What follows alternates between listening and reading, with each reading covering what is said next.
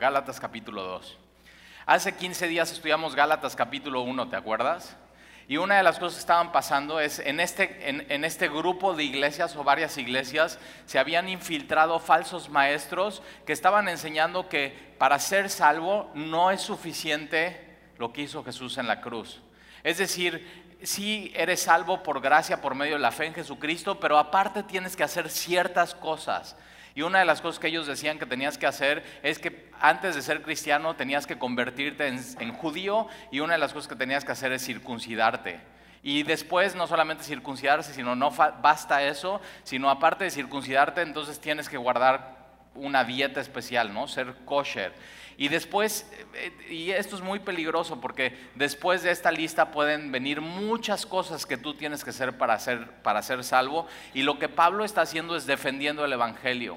Desde los primeros versículos Pablo está diciendo y hablando de Jesús, que Jesús se dio a sí mismo por nuestros pecados para librarnos. Y eso es el Evangelio. El Evangelio, el Evangelio dice, Jesús hizo todo. Y la ley dice, tú tienes que hacer cosas. Y Jesús dice, consumado es en la cruz.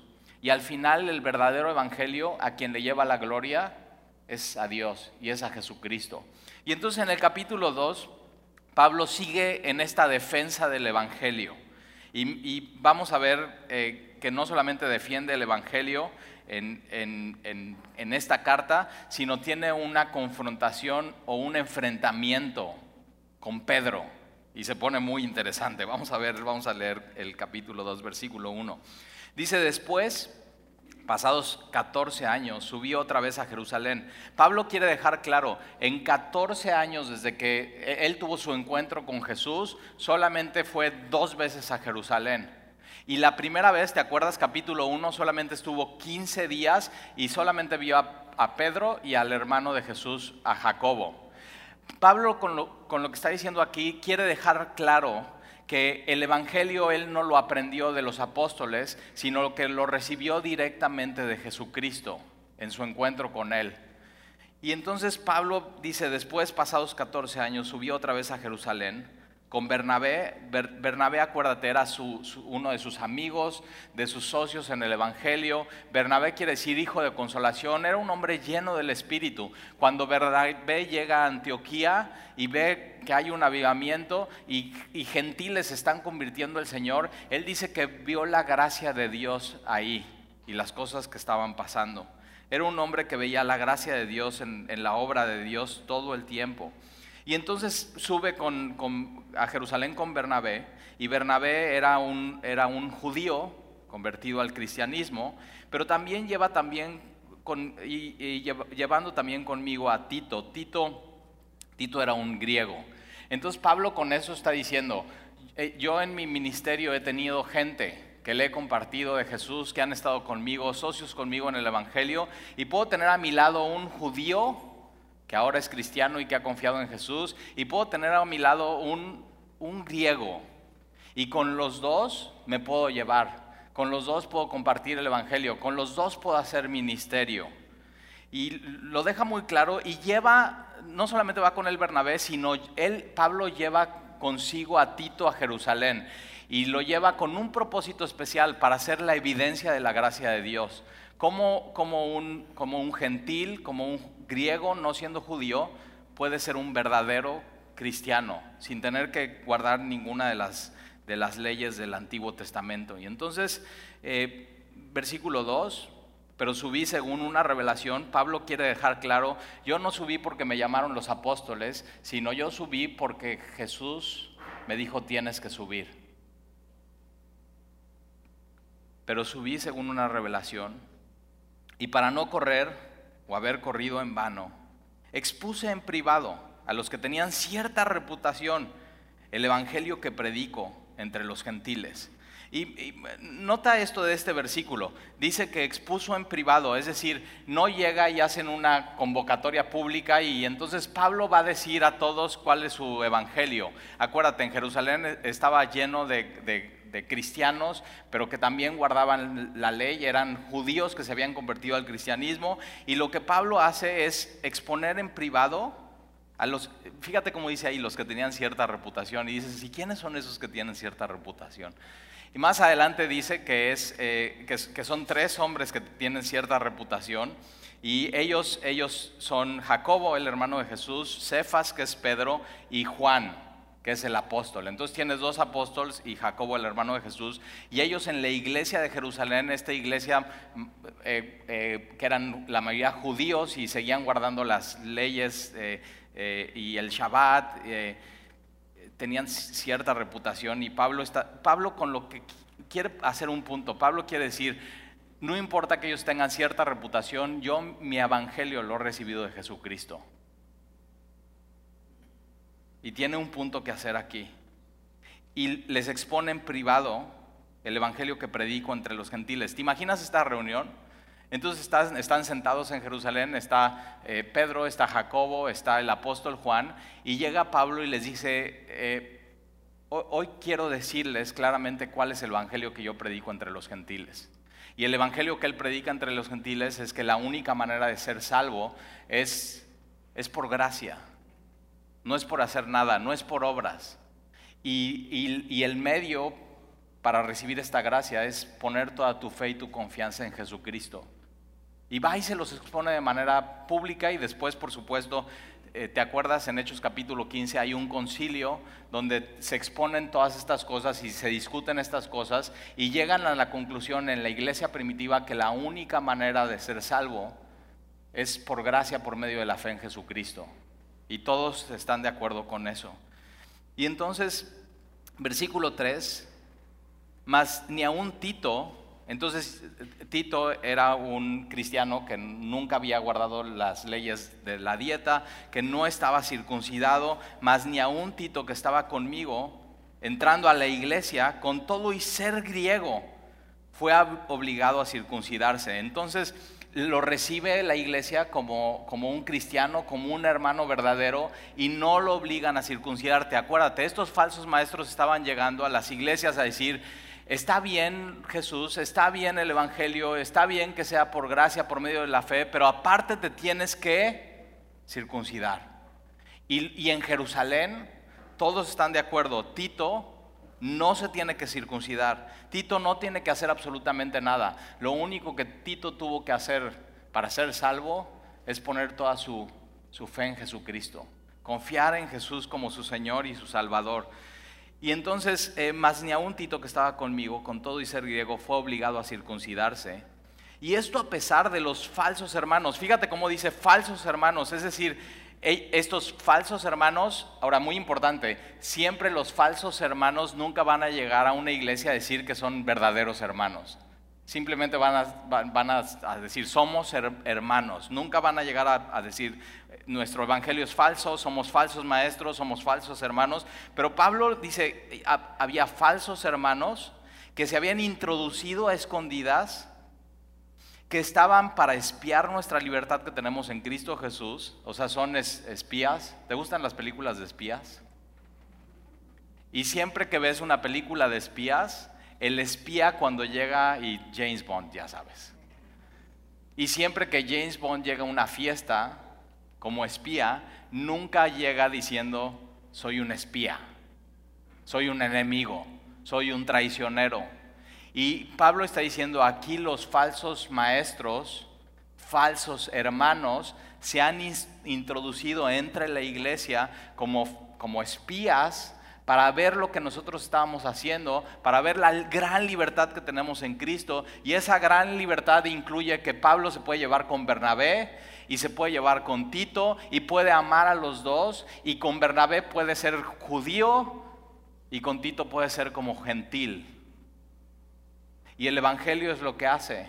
El Evangelio es no importa quién seas y de dónde, vengas y qué religión estabas eh, profesando, sino importa en, en, quién has puesto tu confianza.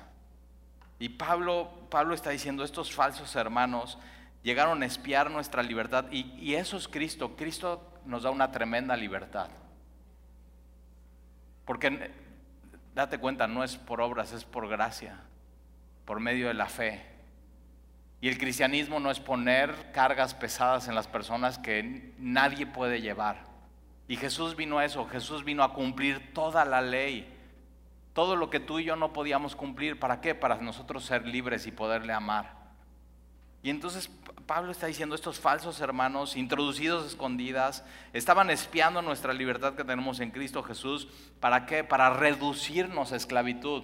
Entonces estos querían enseñar que no era suficiente por gracia, que no era suficiente por medio de la fe, sino querían oprimir y reducir a esclavitud es decir, se, tienen que circuncidar, tienen que guardar la ley, tienen que hacer esto y otro, o sea, e, esclavos,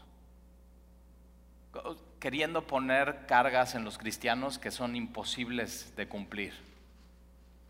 Reglas, normas, moralismo, reducir esclavitud. Y mira versículo 5, a los cuales ni por un momento, ni por, ni por, ni por una hora, ni por, diez, ni por un minuto accedimos a someternos. Estos falsos maestros estaban diciendo, tienes que hacer esto, esto, esto. Y Pablo dice, yo no me voy a someter a esa enseñanza, yo no me voy a someter a ese evangelio, porque ese no es el verdadero eh, evangelio. Yo no, siendo libre, ya no me voy a volver esclavo de eso. Y eso es muy importante, porque ni por ellos ni ni por un momento. Pablo está peleando por el verdadero evangelio. Accedimos a someternos para que la verdad del evangelio permanezca con vosotros. Es una cosa que no vamos a ceder.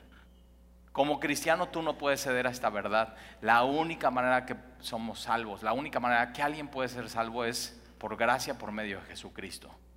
Y no vamos a movernos de ahí. O sea, aquí nos paramos. Esto es el Evangelio. No es por hacer absolutamente nada. Nada. Y hoy hay enseñanzas, y desde púlpitos y en iglesias, que no es suficiente, no es suficiente creer en Jesucristo, sino tienes que hacer esto y esto y esto y esto. No, es que no es suficiente creer en Jesucristo, sino es creer en Jesucristo y te tienes que bautizar. Y yo digo, ¿y el ladrón en la cruz? Jesús le dijo, hoy estarás conmigo, hoy estarás conmigo en el paraíso. Y lo único que le dice el ladrón es, Jesús, acuérdate de mí cuando vengas en tu reino. Y ese ladrón lo que está haciendo es poniendo toda su confianza y su fe en Jesucristo. Y por gracia recibe salvación. No, no, es, no es por venir a la iglesia, no es por diezmar, no es por ofrendar, menos por servir al Señor. No es por venir a un discipulado, no es por leer tu Biblia todos los días, no es por orar, no es por tomar algún sacramento. Y no podemos ceder. Esta, esta verdad es hermosa y es principal en el cristianismo. La única manera que alguien puede ser salvo es por gracia, por medio de la fe en Jesucristo. Y Pablo lo va a dejar muy claro en este capítulo. Versículo 6. Pero de los que tenían reputación de ser algo, lo que hayan sido en otro tiempo, nada me importa. Dios no hace excepción de personas. Una de las cosas que estaba pasando con estos falsos maestros estaban diciendo, no, es que el evangelio que Pablo predica entre los gentiles, bueno, no es el mismo evangelio de los que tienen cierta reputación, no es el mismo evangelio de los, de los originales doce apóstoles. Y Pablo está diciendo, ¿sabes que Los que tienen cierta reputación, o sea, me encanta esto porque eh, Pablo no se siente inferior a ellos. Pablo está defendiendo su, autoridad apostólica, que lo que él está enseñando viene directamente del Señor. A mí pues los de cierta reputación, los de reputación, nada nuevo me comunicaron. No había nada nuevo que agregar al Evangelio. Es por gracia, por medio de la fe. No hay nada que agregar al Evangelio. Cuando Jesús está en la cruz dice consumado es. No hay nada más que se le pueda agregar al Evangelio. Versículo 7, antes por el contrario, como vieron que me había sido encomendado el Evangelio de la incircuncisión, como a Pedro de la circuncisión, pues el que actuó en Pedro para el apostolado de la circuncisión, actuó también en mí para los con los gentiles.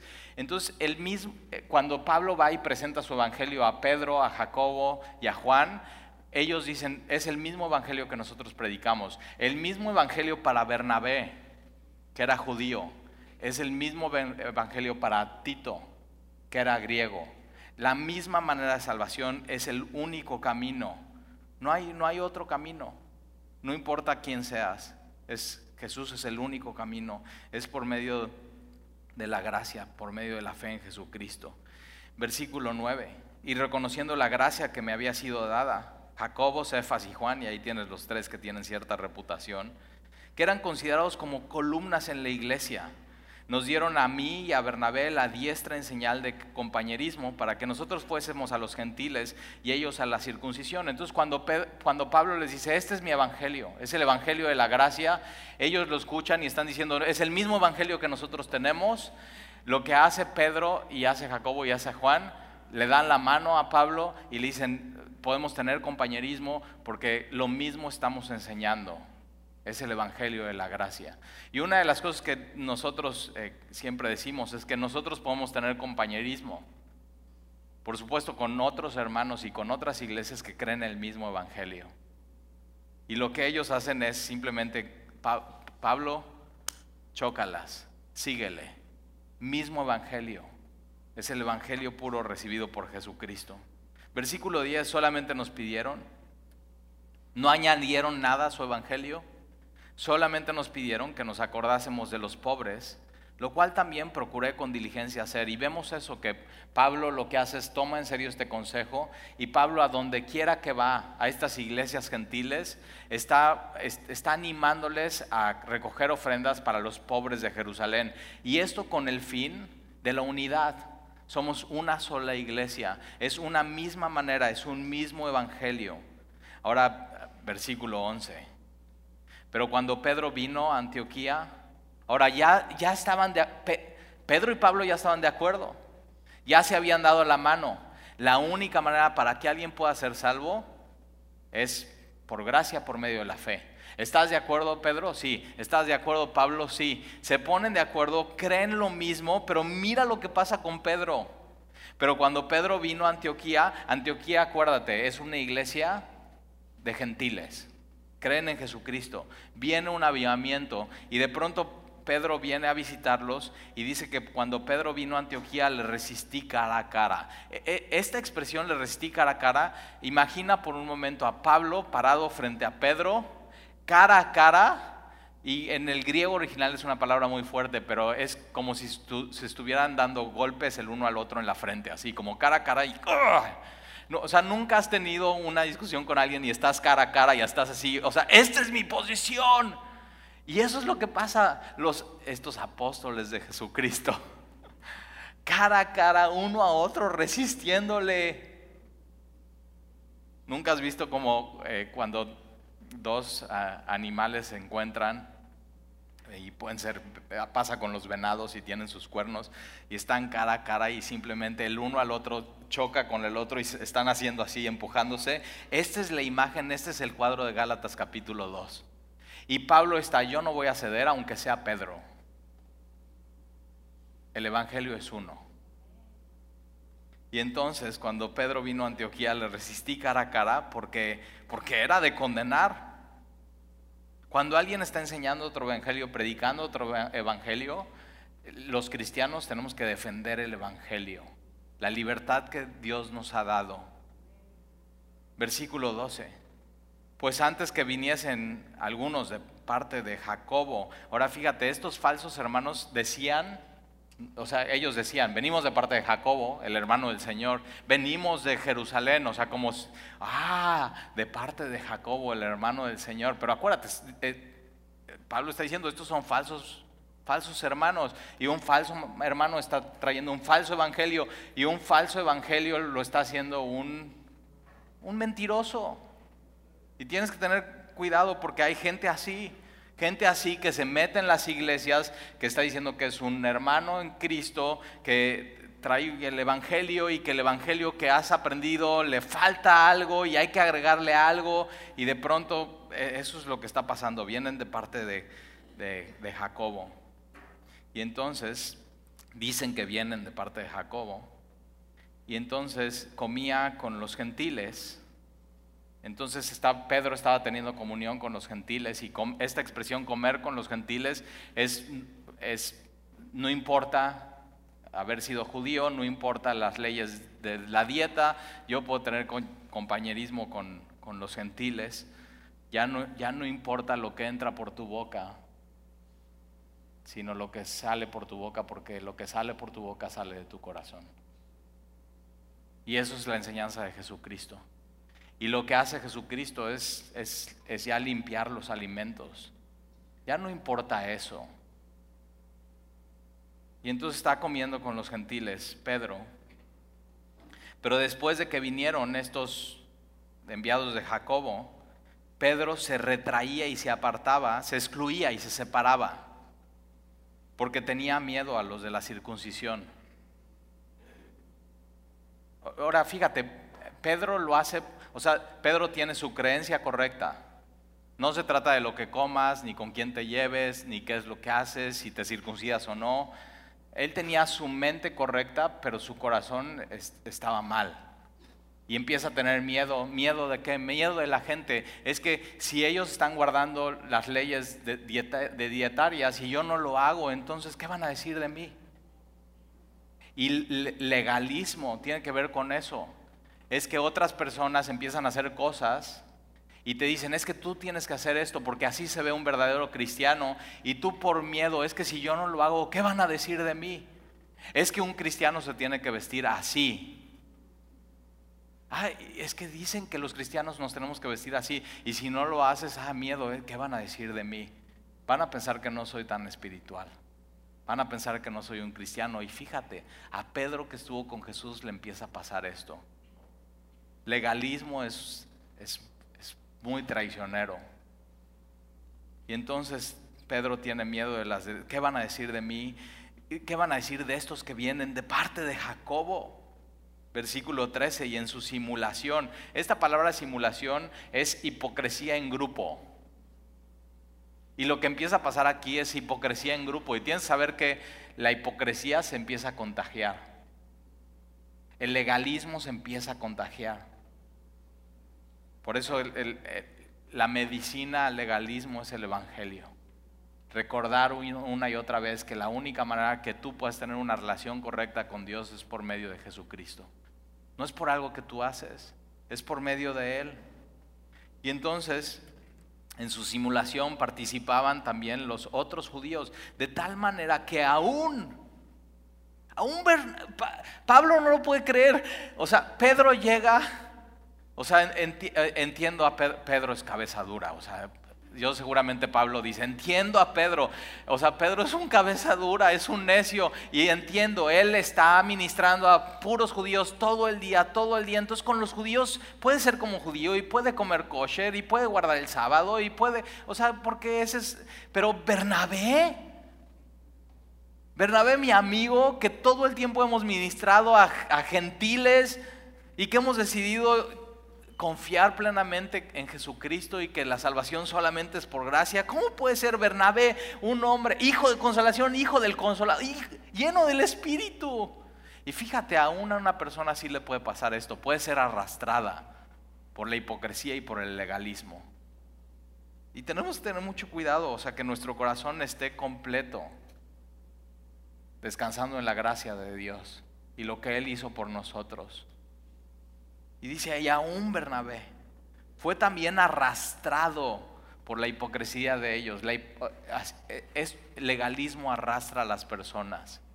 Porque entonces un grupo de personas dice, no, no, no, no, no es suficiente lo que Jesús hizo, no es suficiente su gracia, no es suficiente que es por medio de la fe, sino aparte tienes que hacer esto, hermano, tienes que venir una vez a la semana a la iglesia a una velada de oración no, no es suficiente. Aparte tienes que dar el 10% de tus ingresos. No, no es suficiente. Aparte a fuerza tienes que servir en la iglesia.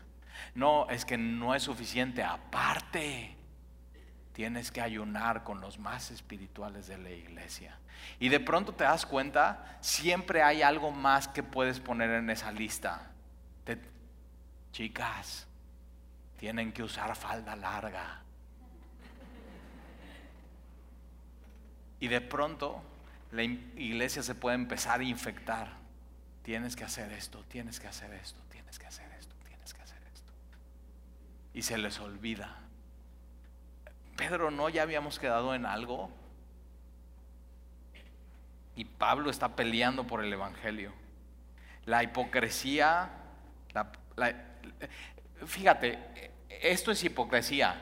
Creo en esto, pero actúo diferente. Y Pedro es lo que está haciendo. Creo que Jesús murió por mí y que la única manera que puedo ser salvo es, es por gracia, por medio de la fe en Él, pero actúo diferente. No solamente es lo que crees y lo que dices creer, sino cómo estás viviendo tu vida. La gracia de Dios se tiene que ver en tu vida, cómo estás actuando. Y entonces, eh, hipocresía, Bernabé, versículo 14. Pero cuando vi que no andaban rectamente conforme a la verdad del Evangelio, dije a Pedro delante de todos, me encanta Pablo porque él dice, ok, todos son unos hipócritas en público, ahora yo le voy a decir eso a, a Pedro enfrente de todos. Y le dice, si tú, siendo judío, vives como los gentiles. Y eso es lo que Pedro hizo. ¿Te acuerdas? Jesús le dice, está orando y Jesús le dice, mata y come. Y Pedro dice, Señor, o sea, ¿cómo? Yo, nada inmundo ha entrado en mi boca. O sea, muy, muy, muy judío Pedro. Y le tienen que decir una segunda vez, Pedro, mata y come. Lo que Dios limpió ya no lo puedes mandar, ya no le puedes decir impuro. Y Pedro está, o sea, está batallando con esto y una tercera vez le dice, Dios, Pedro, mata y come, mata y come. Y Pedro empieza a vivir así, ya no como judío, sabiendo que ya no tiene que guardar la ley, que ya no tiene que guardar la dieta. Y entonces Pablo le dice, si tú siendo judío vives como los gentiles y no como judío, ¿por qué ahora obligas a los gentiles a judaizar? ¿Por qué ahora, obligas a los gentiles a vivir, a vivir como judío? ¿Por, qué, Pedro, eres, eres inconsistente con tu mensaje? Versículo 15. Nosotros judíos de nacimiento, Pablo era judío, Pedro era judío, y le dice, nosotros judíos de nacimiento, no pecadores entre los gentiles, sabiendo que el hombre no es justificado por las obras de la ley, sino por la fe en Jesucristo. Y otra vez, e, ellos dos saben, tú y yo sabemos que el hombre no es justificado. Es la primera vez que en un mensaje de la Biblia sale la palabra justificado. Después escribe Romanos y después escribe las epístolas. Es la primera vez en la Biblia que esta, palabra justificado es muy importante entender. Justificación es un acto que hace Dios en nuestras vidas en un momento cuando nos declara no culpables, sino perdonados delante de Él. Justificación no es un proceso. Justificación es, es un momento. Antes éramos injustos Jesús murió por nosotros siendo el justo y ahora nosotros somos perdonados y somos justificados y nunca más delante de Él somos culpables. Ahora somos libres. Eh, y, y Pablo está diciendo, sabemos que el hombre no es justificado por las obras de la ley. No hay nada que tú puedas hacer para ser perdonado por Dios. No hay nada que puedas hacer para que Él te ame más. No hay nada que tú puedas hacer para acercarte a Él sino el Evangelio es que Él se acercó a nosotros. Y, sabiendo que el hombre no es justificado por las obras de la ley, sino por la fe, fíjate, por la fe en Jesucristo. Es la única manera, es el único camino, la fe, toda tu confianza en Él. Nosotros también hemos creído en Jesucristo para ser justificados por la fe de Cristo, no por las obras de la ley, cuando por las obras de la ley nadie, nadie será justificado. Entonces, Pedro, ¿por qué estás haciendo eso? ¿Por qué te estás separando? ¿Por qué estás viviendo así? Si tú bien sabes que nadie puede ser justificado por las obras de la ley. No hay nada que puedas hacer para ser perdonado, no hay nada que puedas hacer para ser justificado, no hay nada para tener una correcta relación con Dios si no es por, por medio de Jesucristo, por la fe en Jesucristo. Versículo 17. Y si buscando ser justificado en Cristo, también nosotros somos hallados pecadores, ¿es por eso Cristo ministro de pecado? En ninguna manera. Entonces, fíjate, Pedro está haciendo algo interesante. Está diciendo, si los falsos maestros están bien, Jesús está mal. Si los falsos maestros estaban enseñando que no es suficiente la fe en Jesucristo y la gracia, entonces todo lo que enseñó Jesús está mal. Y, le está llamando a, tomar una posición a Pedro y a la iglesia. ¿Qué van a creer? ¿O vas a creer que es una mezcla de poner tu fe en Él y gracia junto con obras? ¿O vas a creer completamente que es por medio de la gracia, por la fe en Jesucristo? No, una, una excluye a la otra. ¿Y por qué dice que que ellos están haciendo a Cristo ministro de pecado. Cristo un ministro de pecado, porque Pedro a la hora que entiende la gracia de Dios y la fe en Jesucristo, Pedro siendo judío deja de vivir como judío. Y si es por las obras, entonces la enseñanza de Jesús está haciendo a Pedro pecar. Y Pablo aclara y dice, no, Jesús no es, no es ministro de pecado en ninguna manera. Y si Jesús dice, no es lo importante lo que entra por tu boca, sino lo que sale de tu corazón. Y Jesús declara todos los alimentos ya limpios. Si estos falsos maestros están diciendo que es por comer algo o por circuncidarse y Jesús ya dijo que no, entonces Jesús no, es, no nos está haciendo pecar, sino nos ha hecho libres. Versículo 18 por si, porque si las cosas que destruí, ¿te acuerdas? Habla Pablo de esta pared que dividía el templo, los gentiles de los judíos. Y Pablo está recordando esta pared y está diciendo, porque si las cosas que destruí, ¿cómo se destruyeron con el Evangelio? Ya no hay diferencia entre gentil y judío. Y ahora todos tenemos que hemos creído en Él una nueva naturaleza. Porque si las cosas que destruí, las mismas, vuelvo a edificar y vuelvo a edificar esta pared que nos divide. Y es lo que estaba haciendo Pedro. Él, cuando vienen estos de parte de Jacobo, se aparta de comer con los gentiles, se va a comer con los judíos y está levantando una pared cuando esa pared ya la destruyó Jesucristo en la cruz. Porque si las cosas que destruí, las mismas vuelvo a edificar, transgresor me hago. Realmente, si haces eso, estás pecando contra Dios. Estás yendo contra el Evangelio de la gracia. Transgresor me hago porque yo por la ley soy muerto para la ley.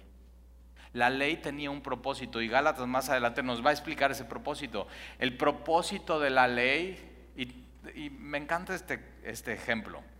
Si te pasáramos aquí enfrente, te voy a explicar cuál es el propósito de la ley. Si te pasáramos aquí enfrente y sentáramos aquí enfrente a los diez mandamientos, y ponemos tu vida en esta pantalla, en cámara rápida, pero de pronto ponemos cámara lenta cuando pecas. Cámara, ¿Te imaginas así, cámara rápida? Toda tu semana. Pero cuando te vas a echar una mentira, cámara lenta. Y que se vea así cómo tu boca se abre, cómo abres las pupilas y estás echando la mentira así sin importarte. Cámara rápida toda tu vida, cámara lenta cuando pasa una mujer y la volteas a ver y tu corazón la codicia. Por lo menos ahí dos, dos mandamientos gritarían, culpable. Y el otro diría, condenado. Y la paga el pecado es la muerte. Y con uno o dos de esos diez mandamientos, culpable o condenado, estarías condenado. la ley fue dada para eso, para que te pares delante de Dios y sepas lo que eres. La ley no salva. La ley lo único que dice es, eres culpable delante de Dios. Has pecado contra Él. Y por eso cuando Juan capítulo 1 dice, la, la ley vino por medio de Moisés, pero la gracia y la verdad por medio de Jesús. La ley nos empuja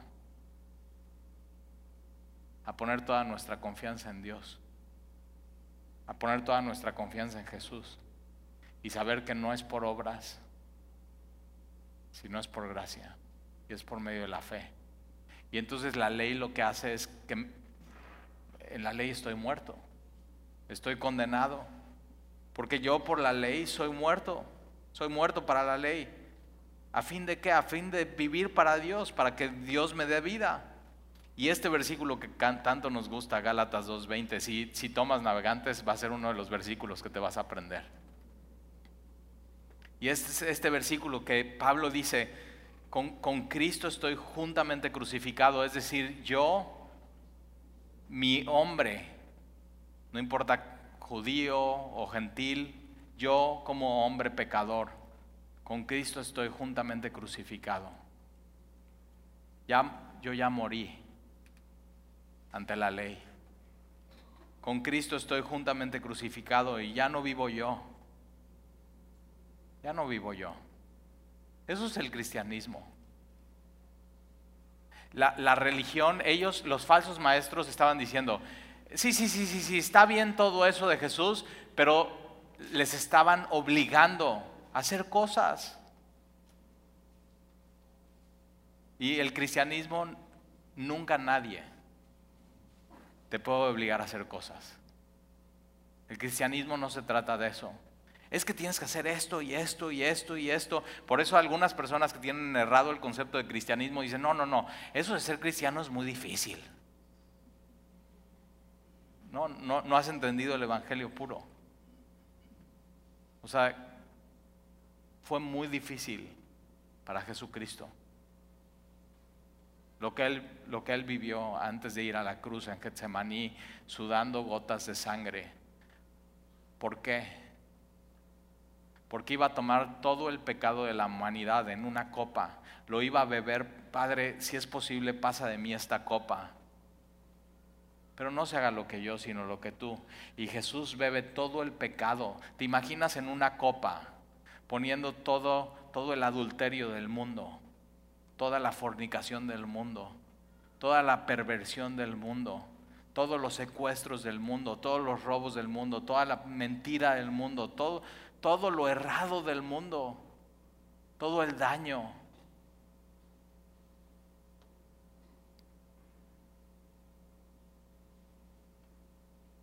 Y Jesús bebiéndolo.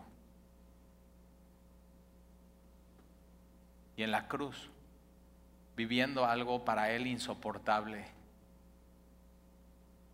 ¿Por qué me has abandonado? Dios mío, Dios mío, ¿por qué me has abandonado? y de pronto una separación con su Padre. Y Jesús vive eso en la cruz, para que tú y yo, si ponemos toda nuestra esperanza en Jesús, nunca tengamos que decir, Dios mío, Dios mío, ¿por qué me has abandonado? Sino sepamos que Él siempre está con nosotros. Entonces, con Cristo estoy juntamente crucificado y ya no vivo yo, más, más vive Cristo en mí.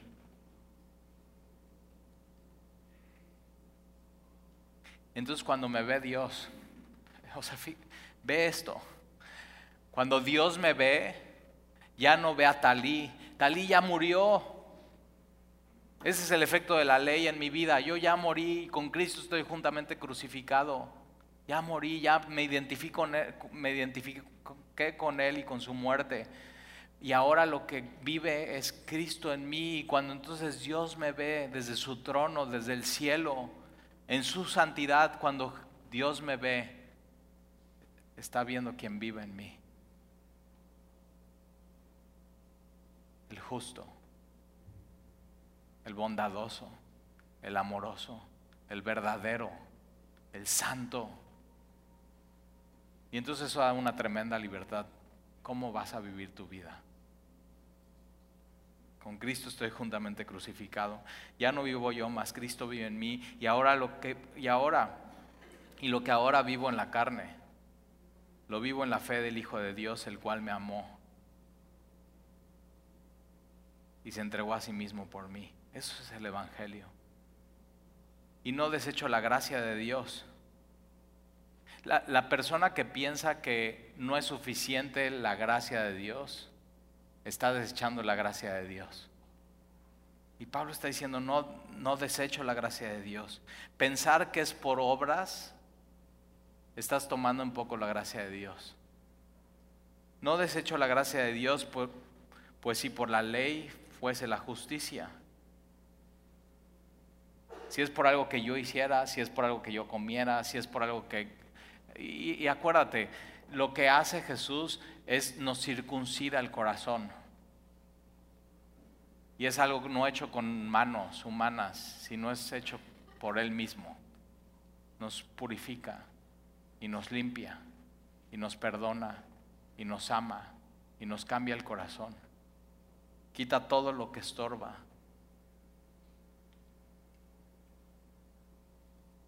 Pero si pensamos que es por obras, desechamos la gracia. Y si pudiera ser por obras, fíjate, entonces por demás, por demás murió Cristo.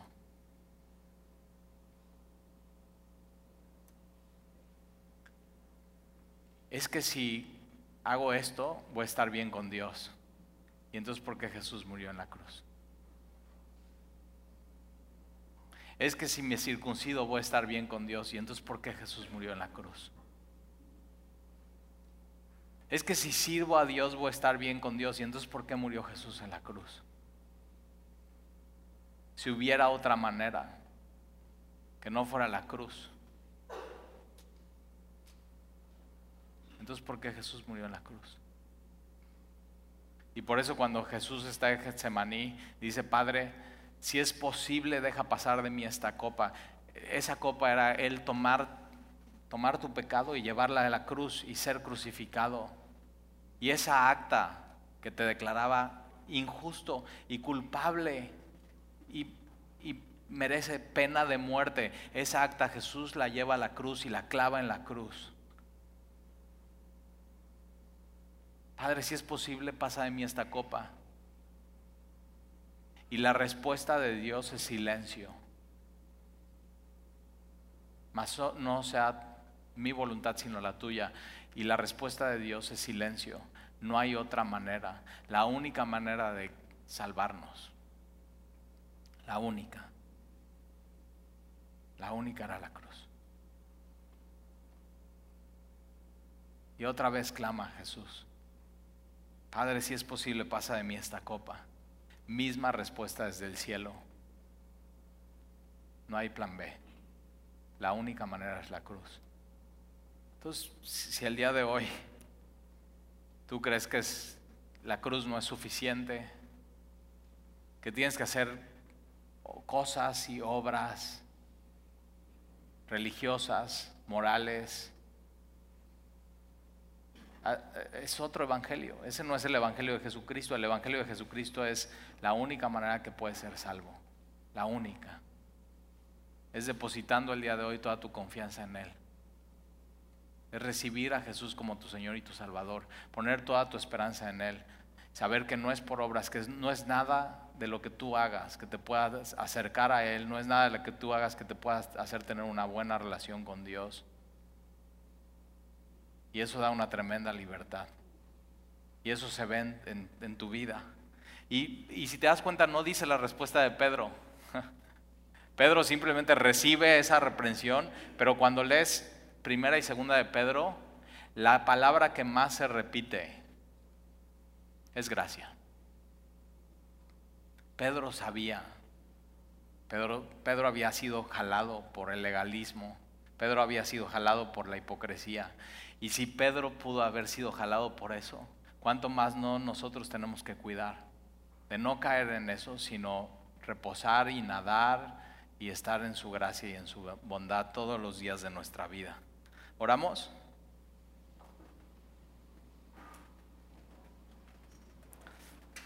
Señor, te damos gracias porque en tu palabra el día de hoy vemos cómo el Evangelio se ve en, en la iglesia. Y no hay otro evangelio. Y el único evangelio es que Jesús se dio a sí mismo y murió por nuestros pecados para librarnos del presente siglo malo. Y eso le da, te da toda la gloria a ti, Señor. Y el día de hoy, eh, Padre, si de pronto en nuestro corazón vemos legalismo, de pronto en nuestro corazón, Señor, vemos que pensamos que tenemos que hacer ciertas cosas para estar bien contigo, nos damos cuenta que esas cosas que pensamos no nos acercan a ti, sino nos alejan de la verdad y de la realidad. Señor, y pidiéndote entonces que podamos hacer nuestro como iglesia y defender esta verdad y saber que el hombre no es justificado por las obras, sino por la fe en, Jesucristo. Porque por las obras de la ley nadie, nadie, nadie será justificado. Y Señor, no permitas que nunca levantemos esa barda de división, la cual fue destruida en la cruz por Jesús. Y el día de hoy, Señor, entender estas verdades y aplicarlas a nuestra vida. Que el cristianismo no es no es por obras. Que no hay nada que yo pueda hacer para estar bien contigo. Y lo único que puedo hacer es recibir tu gracia, tu favor inmerecido. Y decidir conocerte y amarte. Señor, el día de hoy queremos recordar la muerte de nuestro Señor. Y saber que su muerte tiene todo el peso en nuestras vidas. Tiene la mayor importancia.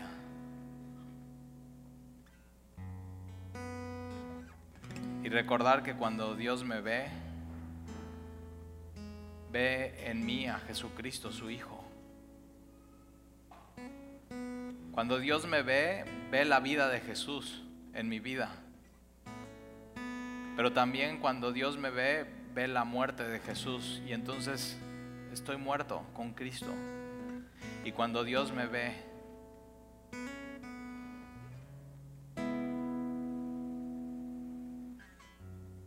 veo un hombre lleno de vida, lleno de plenitud lleno de gozo. Y entonces lo que ahora vivo, lo puedo vivir en la fe del Hijo de Dios, el cual me amó y me ama y me sigue amando y me seguirá amando y se entregó a sí mismo por mí.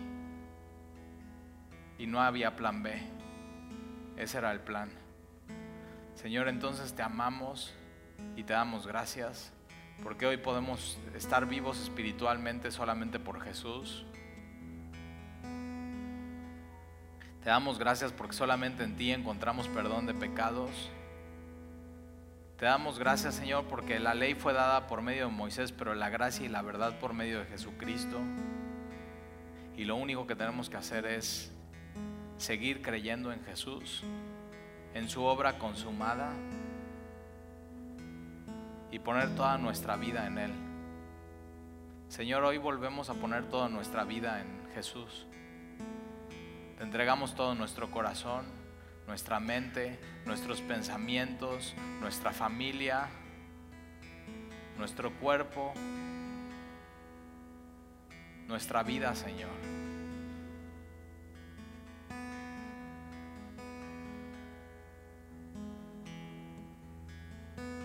Día de hoy nos quitamos la máscara. Y lo único que podemos reconocer, Señor, es que somos pecadores y que te necesitamos. Que sin ti no podemos, Señor.